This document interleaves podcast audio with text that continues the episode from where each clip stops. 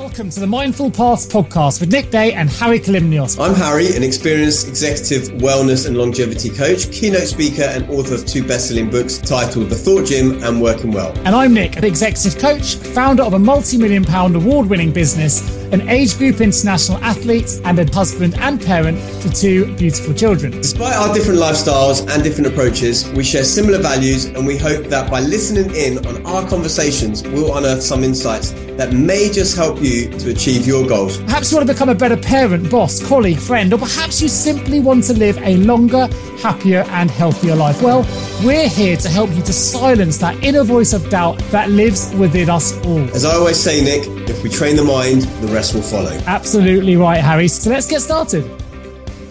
I'm sorry I'm slightly late to today's uh, recording. For those that obviously listening to this audio won't be aware, I'm 15 minutes late to our agreed time. I have to be honest, a lot of things going on in my mind. I very nearly pulled out of doing today's recording. So thank you firstly for still being there 15 minutes later. I did have quite a few excuses not to do this tonight. I had a really long day. And my dad was rushing, rushed into hospital last night and it was all a bit of a stress and a panic and he's still there now. And I've just come from there. And, you know, it, it, was a bit of a shock to the family a little bit. And, um, he's on oxygen now because his oxygen was really low. They think he's got some sort of virus. But uh, anyway, so we've been quite stressed and worried. And then obviously my mum by herself doing things. And so I was thinking, you know what? What I really wanted to do tonight, uh, if I'm honest, is chop up all my vegetables for tomorrow because I need to leave by 6.30 tomorrow morning. So I chopped up all my veg so I can make a smoothie for myself and my dad and my mum and some juices for like, cause they're obviously having hospital food. So all I wanted to do is get that ready, get my bag ready, have a bath and get to bed. And I thought, you know what? I said I was going to do this. And because I said I would, I would, I am going to do it because you're only as good as your word. And yeah, there's always going to be some reason why not to do something. And sometimes it's valid, right? And it is valid today as well. But I just thought, you know what? I committed to this and, and I keep saying this to the students that I teach, right? And you might have heard this, Nick, but there's a phrase in Zen Buddhism called how you do anything is how you do everything, or how you do one thing is how you do everything. So really what that means is how you show up in one area of your life is reflective of how you show up in other areas. So if you're not being honest or you're not being committed here, where else are you not being honest or where else are you not being committed? Because it's typically reflective. And I just thought, you know what?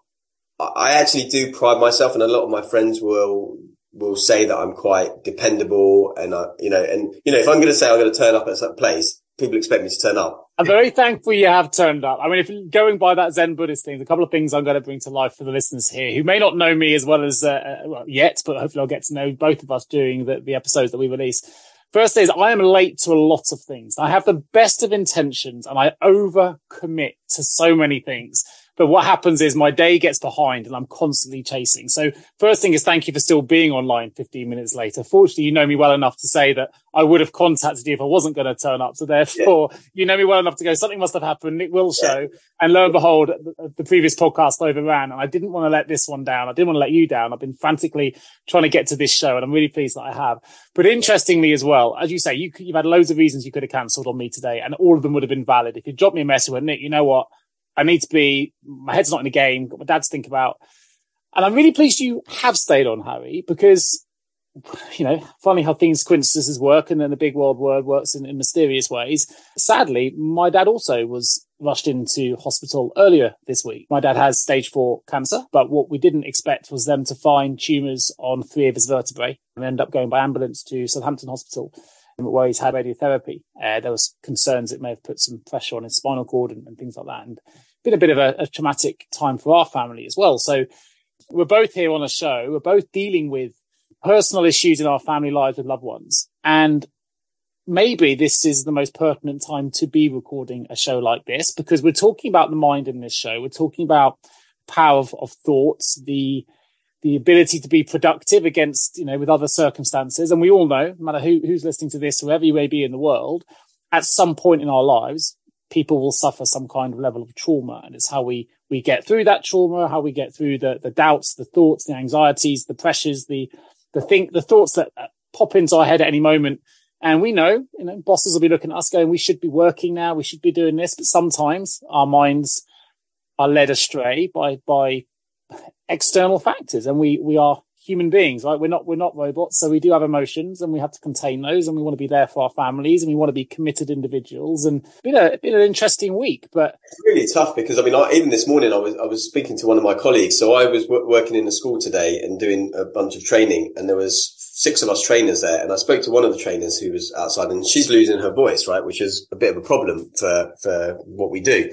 And so she was thinking about cancelling, but she didn't want to cancel because it means that her group would then have to be distributed amongst all of our groups. And I said to her, look, I was thinking of cancelling at one point because I just wanted to go to the hospital and, and see my dad. But, um, you know, I didn't want to obviously put that burden on, on the other trainers as well. I mean, I had to do that last, last year when I got COVID at like six, eight in the morning. I had to like be frantically messaging and they end up having massive groups and it was a nightmare day. But, um, I didn't want to do that to the others. And I, you know, I wanted to kind of like you know, commit to the work that I'd done. But I also thought to myself, you know, what if, you know, God forbid something takes a turn for the worse and I'm there at like eight in the morning.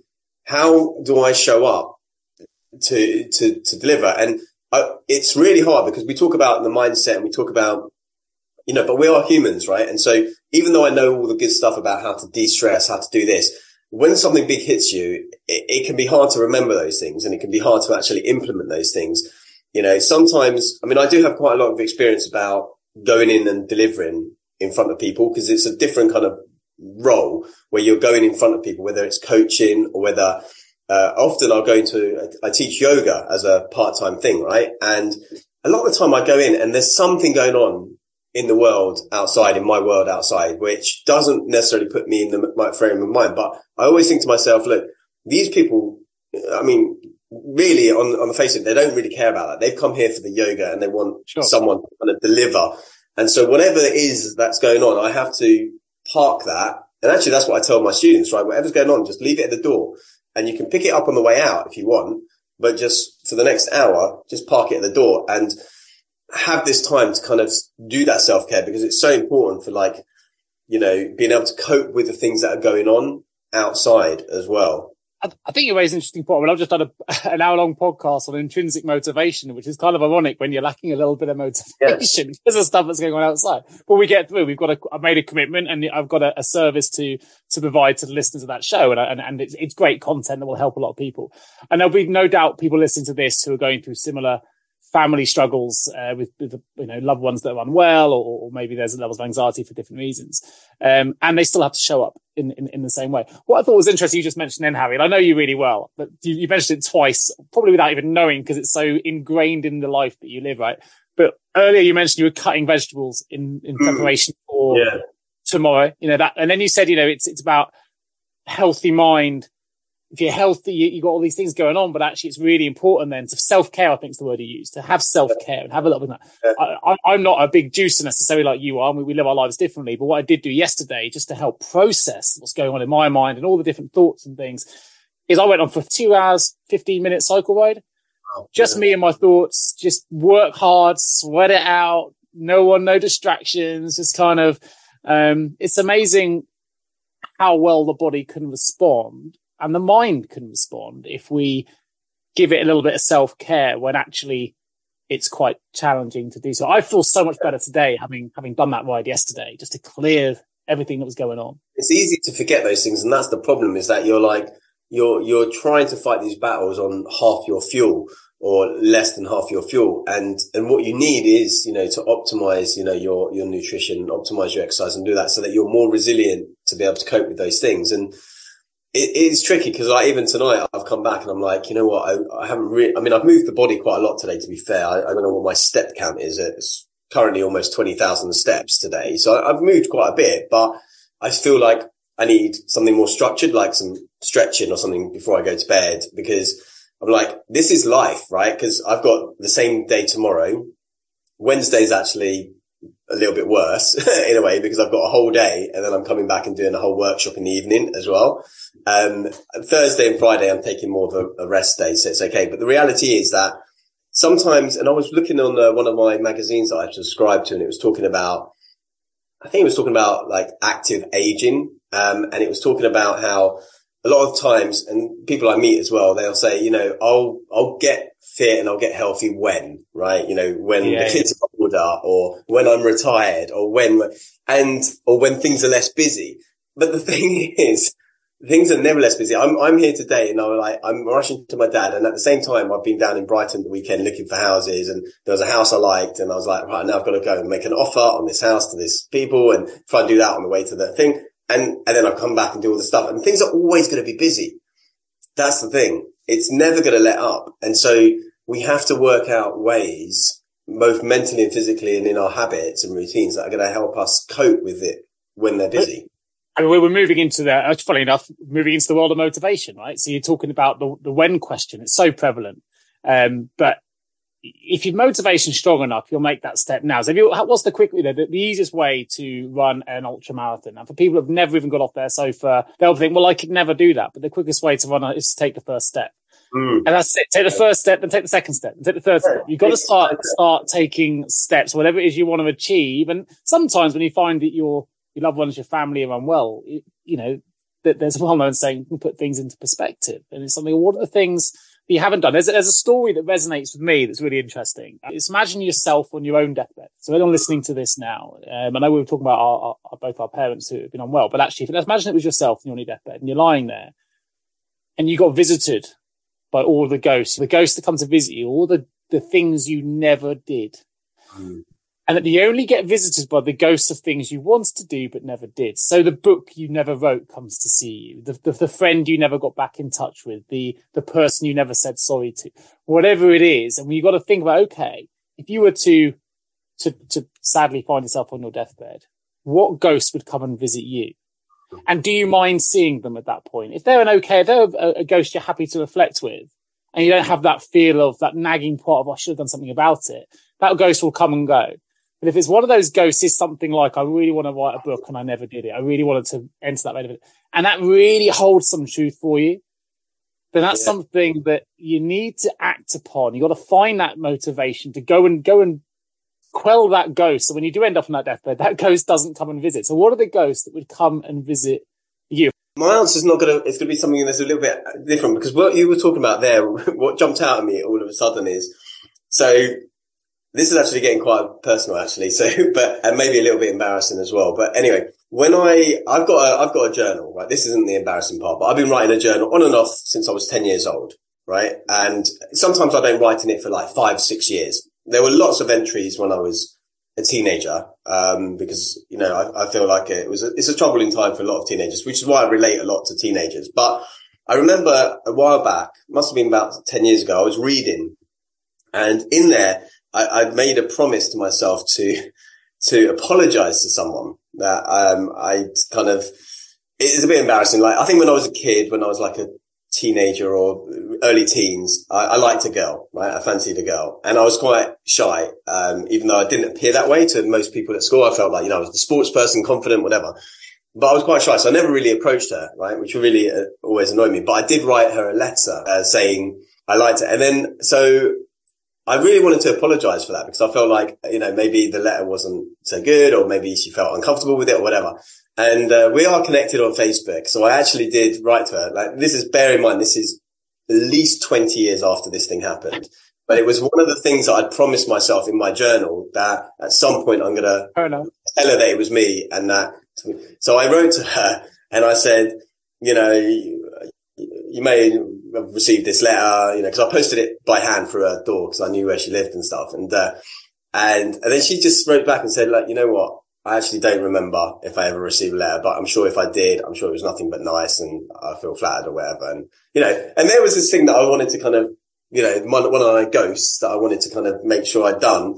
Um, so that's what jumped into my head when you were talking actually. And actually I felt, you know, yeah, good for doing that. Um, but I think it's an interesting exercise because you don't really reflect on that stuff. I, I do something similar with coaching clients where we do the kind of like, um, we call it the Dickens pattern. Basically, it's the whole, you know, Charles Dickens, Scrooge, three ghosts type thing. You get motivated really through two things, inspiration or desperation. Desperation tends to be the stronger motivator than inspiration usually, but you take people from where they are down a journey like, and they visualize themselves in like a year's time doing the habits that they've done, then five years time doing the habits they've done, and 10 and 50. And, and usually you start with the, the, the, habits that are not getting them where they want to get to, which are the ones they want to change. And they are like totally like they feel it, right? Their, their body's heavier. Like you really get into it. That's why it takes like a few hours to do this process. And then you take them all the way back and then you take them forward, but doing the good habits, right? And normally I throw in a bit of extra stuff at the end. So I get them to like, you know, see themselves in a mirror, like as they're, and then have that person have a conversation with them and tell them what they needed to do and how they needed to feel in order to get that. So it's actually a really powerful process. And that actually can be the motivating driver. And interestingly, that's what actually motivates me a lot of the time is that I don't see myself. And this comes back to where you were talking about being like not on time and stuff. And I wanted to comment on that in a second, but I see myself. What, what does my future self want to, want to see in me? Right. What would like me now looking back 20 years, what would I wish I'd done then? And I kind of project that forward. So I say, would the person that I want to be in five years time be annoyed with me that I'm now like sitting on the couch watching Netflix and doing so, the gym. I think that's a slightly different point. Problem maybe to, I mean, I understand why it, why it relates to the point I made about the ghost, but I would put that in a, in a box of, of purposeful. You know, a lot of people want to find purpose. right? there's an exercise, coaching exercise called the five whys. You say, you know, what's yeah. your why? Everyone knows about the why. You've got to have your why. Well, that's fine. You give you give me your why, and then I'll say, well, why that? Why that? And you go down, go five levels deep, and maybe in another episode we'll do that with each other. Maybe not today because it's quite a long exercise yeah. to do, but it can be quite powerful.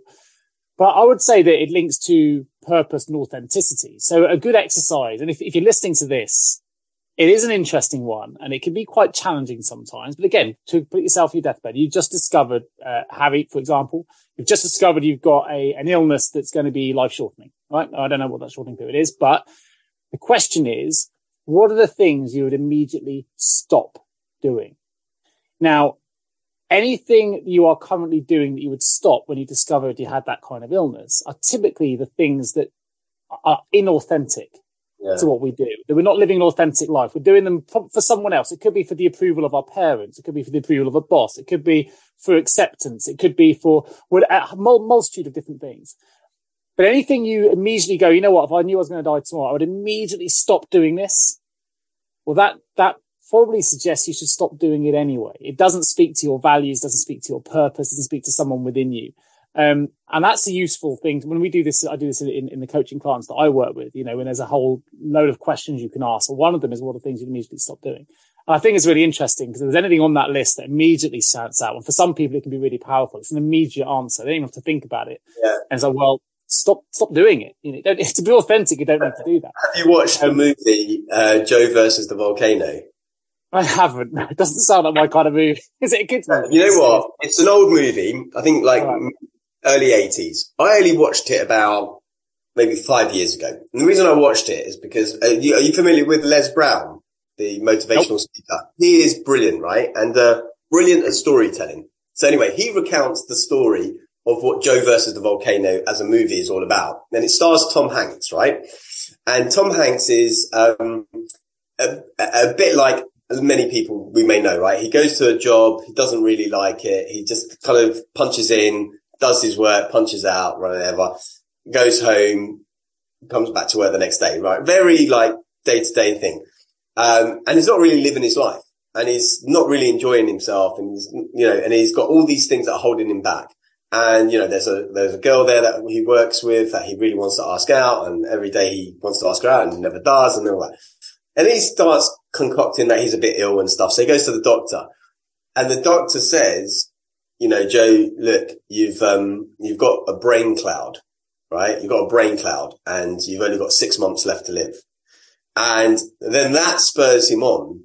And by the way, Les Brown tells this story way better than me, but, um, that spurs him on to like do all these things that he wanted to do because this guy, I've got this brain cloud, got this brain cloud and stuff. Now, if we haven't figured it out, the brain cloud is just a made up thing that the doctor has sure. just said right?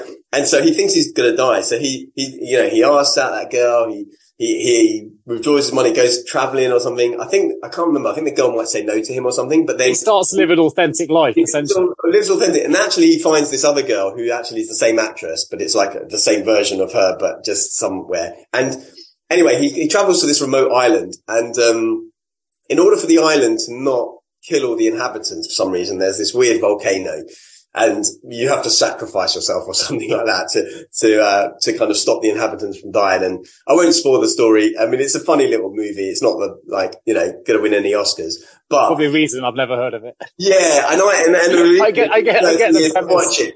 But uh, but Les Brown's story on it is so funny. But it goes back to this idea: is like, what would you do, like if you knew you only had six months left to live? Right? Who would you speak to, right? Who would you apologize to? Who would you, who would you reconnect with? Where would you travel to? What would you do? Well, what did stick in my mind with, with the letter thing is we lose so much of our lives to social. We're just going on a slightly different tangent. I am going to bring it back, but just because if people are listening to this, they may find this useful. And I imagine what time is it now? We're, we're recording this at 10 past eight in the evening. This is the time when people start losing their lives away from their families by delving into social media and just mm. losing themselves on Facebook, Twitter, and anything else. So I would give everyone who's listening to this now a little bit of a challenge swap your social media for one day. You won't miss anything. I promise you the FOMO will, you will survive this moment, even if the ghost will not come to visit you from Facebook. If you, you know, if something happens to you tonight and you don't respond and swap that time for a text or a call or ideally a phone call with someone who's in your phone book who, you, who means a lot to you that you haven't spoken to for longer than you know you should have done. And just for one day, stop that half an hour of social media browsing and pick up the phone or text that really important person in your life. Maybe it's a family member, maybe it's a friend and just reach out to them because we never do it and we lose ourselves. And then by before we know it, months have passed or years have passed and we haven't reconnected. And connection is, is, is so important in, in life. Everyone anyway. Everyone and it comes really powerful when you suddenly find someone's ill like our parents. Now, so link this back to where I was going on the dying side, which is, I don't even know how we've got here, but I guess both our parents have been incredibly unwell in hospital.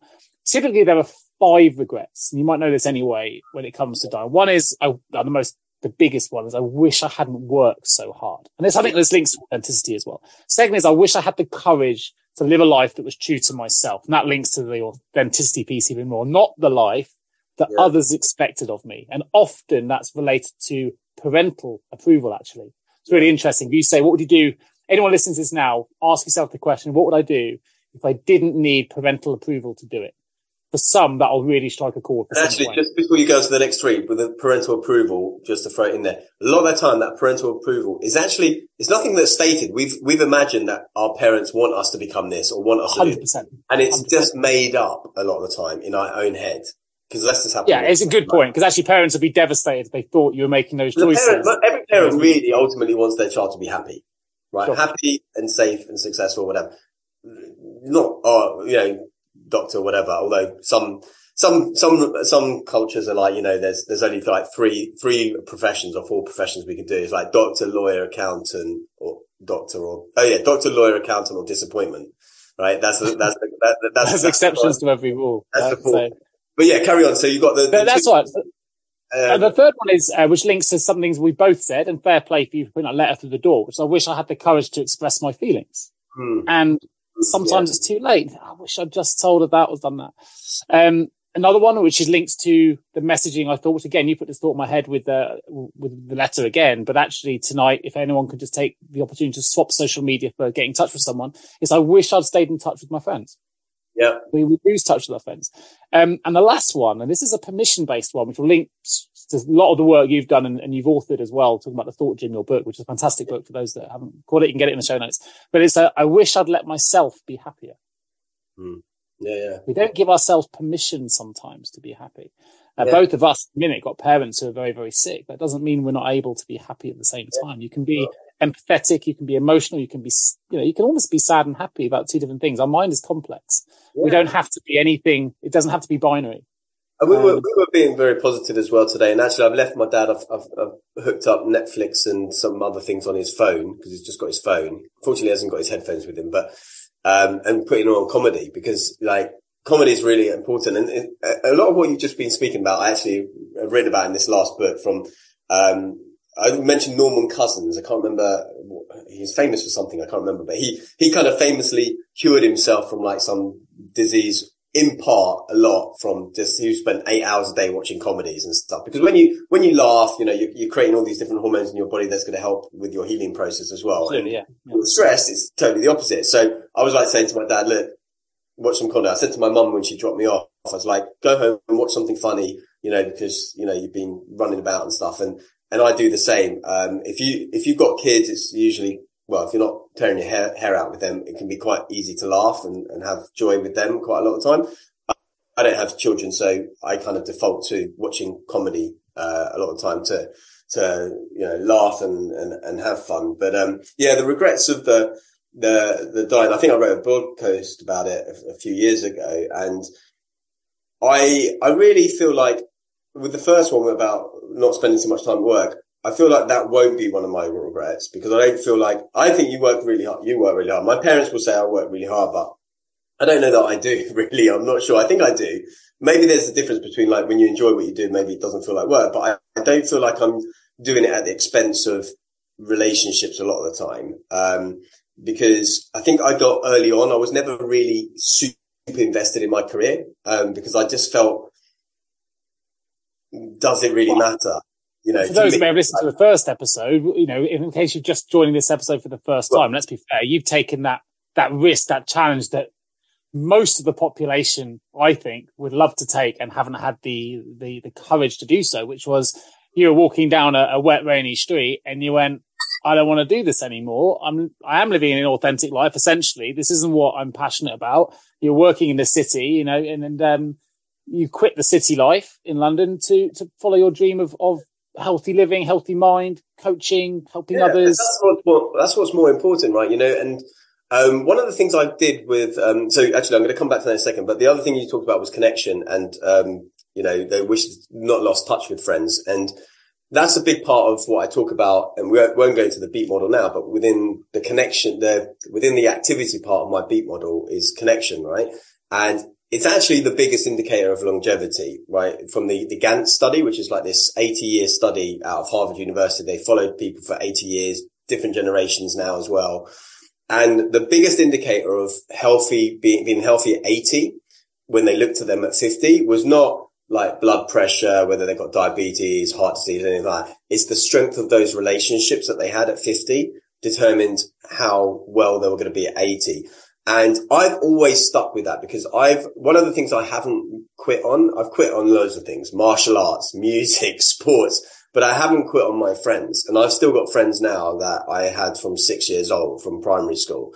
Um, and we're still quite close. And I've got other friends as well that I'm, I'm close with. And one of the things that has upset me a little bit in the last several years as people go off and, you know, have families and, you know, do move to different parts is that we're not as strongly connected as we once were. And then now with social media and COVID, it's made it worse. And, and I look at some of my friends and their families, um, their parents, they all came over. There's a group that came over from India in the sixties and they're still friends. They, they, they're, they're going on holiday together and they've got more social life than us in our forties and, and when we were in our thirties. And I've always envied that. And I've been like adopted by them to some degree and went to like their weddings in India and all sorts of things and their renewal of their vows and all, all that sort of stuff.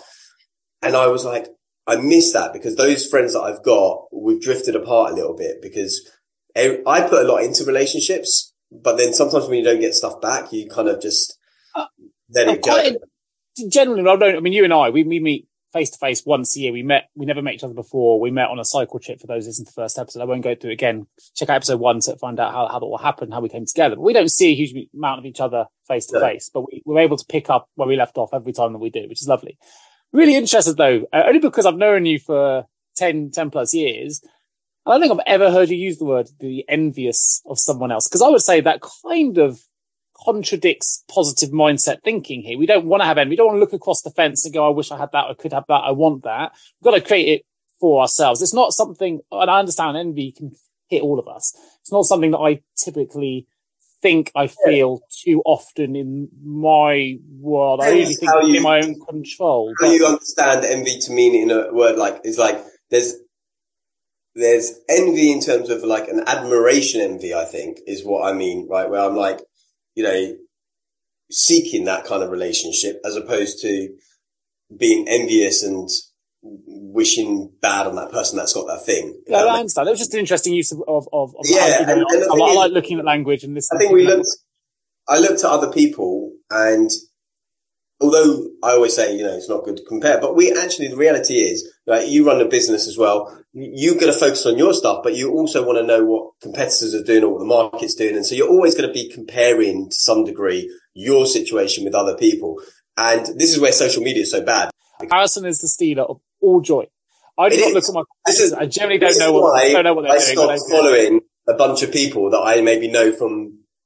Play, oh, I actually don't go on social media much these days, but you know, when I was realizing, oh, when I find out about this person's life, I feel worse, right? In a way, because I'm like, you suddenly you were like, oh, you know, I want this, or you know, oh, they're doing so much better, and and you know, at the end of the day, I'm like, you've got to live your life. And now it's good to kind of have comparisons or look at other people because it can motivate, right? That's the thing. It can motivate you as well. You say, right, okay, I want to, I want to do this stuff. And I actually want to come back to motivation in, in a second. And actually why I think we need to go a, a step sideways on that. But, um, for me, sometimes when I'm comparing myself to others, because I do it, right? I'm going to be honest, right? I compare myself to others all the time.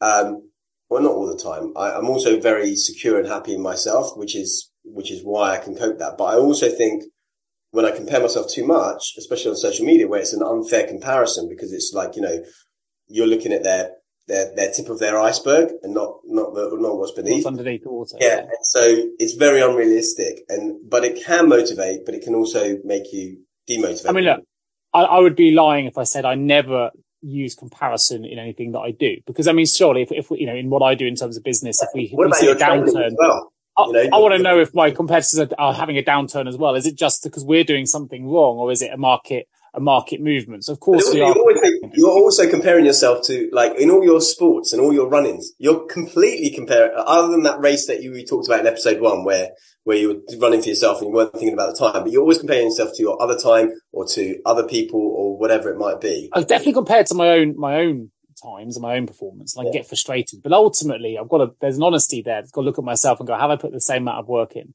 Do I deserve that result? Have I been as committed? Um, I think, yeah, of course, like well, I'm, I'm human, but ultimately the, the usually that if there's a problem there, I'm not performing, it's down to me and I can try and seek solace elsewhere, but it's usually down to the fact I haven't worked as hard, haven't been as much, I haven't got my nutrition right, or, you know, if we're talking about exercise related things. Um, and it's, if we can bring it back to the genuine reasons why we're not performing, so easy to blame elsewhere, to be envious, to look and go, well, you know, uh, and social media is a great point. We look at Instagram and we see these, our friends sometimes have moved abroad, living the best life, but you only ever, you only ever show the best version of yourself Absolutely. online. And it's a real big problem. I mean, I, I, I work a lot with teenagers. Your, your eldest is, I guess, becoming a teenager. Yeah, she's a teenager now, right? And, uh, I, remember she was like, I guess she would have been just literally one or less than one. one. Yeah, yeah, yeah. And, um, but I, I deal with 14 and 15 year olds a lot, sometimes 12, 13, 14 year olds as well, uh, 12 and 13 year olds. But the whole social media stuff, the whole comparison thing, and they know the problem and they know the, the, going back to that lack of connection and, and put the phone down and call someone like you mentioned before for the listeners to do. They want to do that as well. And, and they just, they, they write speeches about it all the time. Um, and they, they just, they're stuck in this, this way at the moment a lot of time and they want to get out of it. And I think we all do. And it's a real problem. Um, I do want to come back to motivation though, because you did, I, I said I was going to sidestep and, and Go for it where we were talking about, back. where we were talking about me doing all the vegetables and all this sort of stuff. A lot of this is, is not necessarily motivation. And I would say whether it's discipline or not, I don't know if it's discipline as well. A lot of people say I'm quite disciplined. I would, I would argue that discipline and motivation are great. Okay. They're great. They just don't last. And so like eating food doesn't last. You have to constantly be like up in there. And what does last is the habits and routines usually. And so the discipline and the motivation is there from my view to get you to those habits and routines so that it becomes automated. So a lot of the things that I do that people say I'm disciplined by, I feel as though they're just habitual now a lot of the time. Um, but I do think discipline is important. I was talking to my nine year old niece about it yesterday because, um, she was doing all the spelling with the SC words like scent and dissent and discipline was one of those words. And I was asking her, what, what does discipline mean? Um, and I can't remember if she knew or not exactly. And it came up today in one of my speeches and he was talking about disciples and followers and stuff like that. I think discipline for me is doing the things you need to do at the time you need to do it, whether you want to do it or not. That, that, that for me is what discipline is. And a lot of the time, I don't often want to do the things I've got to do, but I do them anyway, at least in the beginning to feel, to build that habit. Now that I've built that habit of say, you know, chopping my veg the night before because it's actually easier for me to do than, because in the morning, I know what will happen in the morning. In the morning, I want to sleep in until as late as possible and I'll try and shortcut in different areas what I can do. Then I'll be in a rush. Then I'll be stressed. And tomorrow I have to get to the school really early because if I get there after eight, I, you get fined because of the traffics and stuff. So I'm like, I don't have any time. So tomorrow I, I need to be on it. And so everything needs to be ready. You need to put as little barrier as possible. Right now, and it's taken me about 11, uh, 11 or 10 years of of smoothie making to figure this out. But usually what I used to do with my smoothies, I've got all my containers. I have about 30 different powders and potions and things that go into it. So I put it all in each day. Only about six months ago, and it was only through necessity because I was getting up so early all the time and I was thinking, I need to have a better strategy because it's not going to work to do this. Um, and I just bought like eight tiny little Tupperware containers and every eight days or so, Game changer. All the, all the, nuts. I just yeah, back it all up. It's in the fridge. All I have to do in the morning now is I drain the veg. I tip that in, tip that in.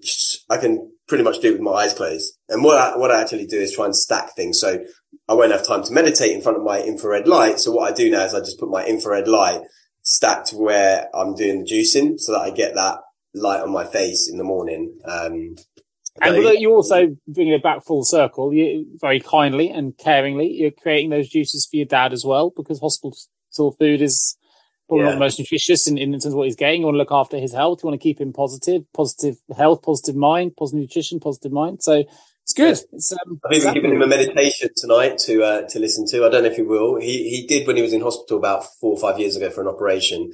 And um, he put this meditation on. It's one uh, one of my favorite go tos at the moment. It's uh, Jerry and Esther Hicks getting into the vortex meditation, and it's 15 minutes long, and it's got a nice four count beat. So you breathe in for four and out for four, and she talks, and it's all about how the body can heal itself from anything, and blah blah blah.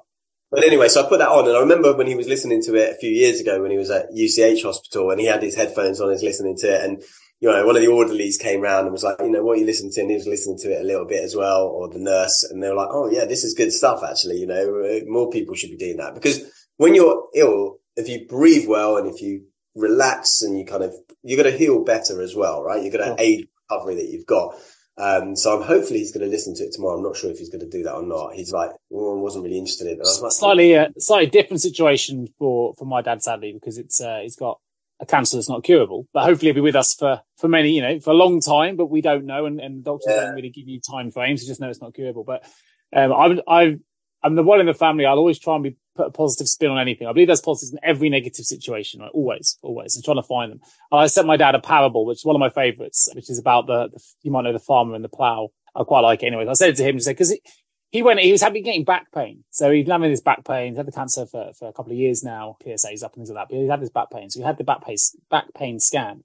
And when they scanned it, of course, they found that the cancer had gone into his, his spine. So obviously rushed into Stamford ambulance and, and, checking it. But the reality is without the back pain, without that signal, he may not have had that scan, then gone in, he wouldn't have discovered the cancer had spread. So obviously you've got to look at this with a, and it's a horrible situation to be in, but a positive mindset. So yeah. if you hadn't ha- complained, you wouldn't know it had spread. Now they can treat it. Now we can have it a bit longer. If you'd left there and hadn't gone in, who knows? It may have spread. You may end up paralyzed with hit spinal cord, whatever. We just don't know the answers. What we do know is, is what you've done, the decisions you've taken. So I said in the parable about the farmer. I love parables and you'll probably get a few of these as we do more shows because there's various ones I call upon in different situations.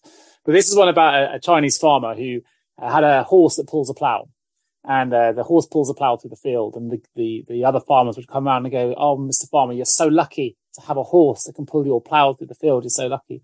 The farmer says, maybe I am, maybe I'm not. Anyway, the following day, the, uh, the horse breaks free of the field and runs away. And the farmers turn up and say, Oh, you've lost your, your horse. You're so unlucky. he says, maybe I am, maybe I'm not. Um, and the following day, the horse returns with seven other wild horses. And he's got now I've got seven horses for this farm, pulling the plows up and down. The farmers come back and go, Oh, he came back with seven horses. You're so lucky. He says, maybe I am, maybe I'm not. Anyway, his son starts to tame these wild horses and he, he, you know, a few months pass and he's riding the horse and one day the son falls off and breaks his leg. and it's in terrible pain. And the farmers come back and go, Oh, if he only hadn't ridden those horses, he's so unlucky. Because maybe he is, maybe he's not. And a week later, the Chinese army come round to conscript all the young adults into the army to fight a war. And he doesn't get conscripted because he has a broken leg and he's unable to fight. And the farmers say, ah, you're so lucky. And he says, maybe I am. Maybe I'm not. And I just said that to my dad to say, look, I know this is incurable, right? We get that, but we've, you've gone in, they found something we didn't know. We're not, you're not going to be, you know, they, they, hopefully they've zapped it with the radio, uh, radiotherapy, which hopefully he's gone well this week and he's going to, he's, he's been released now. He's out of hospital. So, um, you know, you can start looking forward to the things that we are celebrating. We can keep defying the odds. We can keep pushing forward. We can stay positive because you said positive mindset when it comes to healing the body. Now, this may be incurable, but you can heal in different ways and you can stay healthy for as long as possible. Um, you can let the pain take you or you can try and yeah. fight it with, with, goals and objectives. And he's got so many goals that he's still aiming for. Focus on those, focus on the positives. Be, be thankful that we found this early. Be thankful the radiotherapy hopefully has done its job. And you're back home now with, with, with mum and, um, let's you know let's keep looking forward which is crazy with the amount of because there's a lot of mental energy that goes into worrying about my dad or other things i want to be positive yeah. want him to think positive and um absolutely yeah. it's tough i mean i absolutely love that parable uh, by the way I, am familiar with it and um, I, I use it sometimes as well and and ultimately what what that really also like means to me and and i, I say this um, to a lot of the students that i, I work with um, is nothing means anything in life except for the meaning you choose to give it. Yeah, right? Nothing means anything except for the meaning you choose to give it. And this is unfortunately, or fortunately, the reality. And I, I say to them, like one of my pedantic examples is like, if I'm driving a car at 30 miles an hour, does that mean I'm going fast or slow? And some people will say fast, some people will say slow. And I say, well, the reality is the answer to every question in the universe in reality is it depends right? So if I'm doing 30 miles an hour in the school playground at break time, it's probably quite fast. If I'm doing 30 miles an hour on the fast lane of the motorway, it's probably quite slow. The car is just saying you're traveling at 30 miles an hour. I've given it meaning based on, Context, yeah. well, variety of circumstances. So like, you know, when my best mate, her, um, he had a heart attack, um, when he was 33 years old. And, you know, we can kind of argue and say, well, what does it all mean? Right. You know, um, does it mean he was, he, he, was a doctor actually, by the way, worked hard, played hard, never, never quit. All right. What does it mean? Right. Well, does it mean, you know, you should change your ways and wake up or, or does it mean, um, you know, you work harder because you haven't got much time left or whatever. He took the second meaning. I, I would have taken the first meaning. It was like, oh, you know, maybe change career, do what you really wanted to do and this, and the other. And he's like, no, I just thought, oh, I haven't got much time now. I'm going to do everything. I'm like, okay. So, but the reality is you know, it doesn't really mean anything except for what you choose to, to mean it, right? Why did he have that heart attack? Well, it could be because he didn't really ever cook food. It could be because of this, but it doesn't really matter in the end because you can choose, okay, what it meant was that I need to wake up. I need to change my life, but you choose. So like, like with your dad, it's like, okay, we found, we found this and like you had this pain. Now we know this thing and actually we would never have known that had you not had this pain, oh. right? Same, same, same situation I had with my dad, actually. The paramedics came yesterday and they came on Saturday, actually. Um, and then we didn't put him in because his oxygen was low, but I was like, I think it's been low for a while, actually. So I think that's his natural way. So they were like, okay, fine. But then it was still low the next day and it was getting a bit lower. And then the paramedics came again, different paramedics, and they, they kind of felt like a lump underneath his thing or something, which may have progressed from before. Maybe the paramedics before didn't spot or he was awkwardly uh, in bed. And, and then they were like, no, no, we've got to, we should take him in and stuff. And, and, you know, he has been quite tired for months, right? Falling asleep a lot more. And I just thought it was a bit of old age and he's not moving his body enough and all this, but actually it might be that he's had this virus for like weeks now or, or longer yeah. and plowing through. And had we not done this thing, they wouldn't have done this. Now you know, he's a bit more alert and everything. And so you could say, oh, yeah, it means I should have acted quicker or whatever. Or it means, well, at least we acted, right? And we did something, you know, and it's everything in life. I mean, it sounds really simple to say nothing has any meaning except for the meaning you give it. And you can be quite pedantic with it and say, uh, is that really true?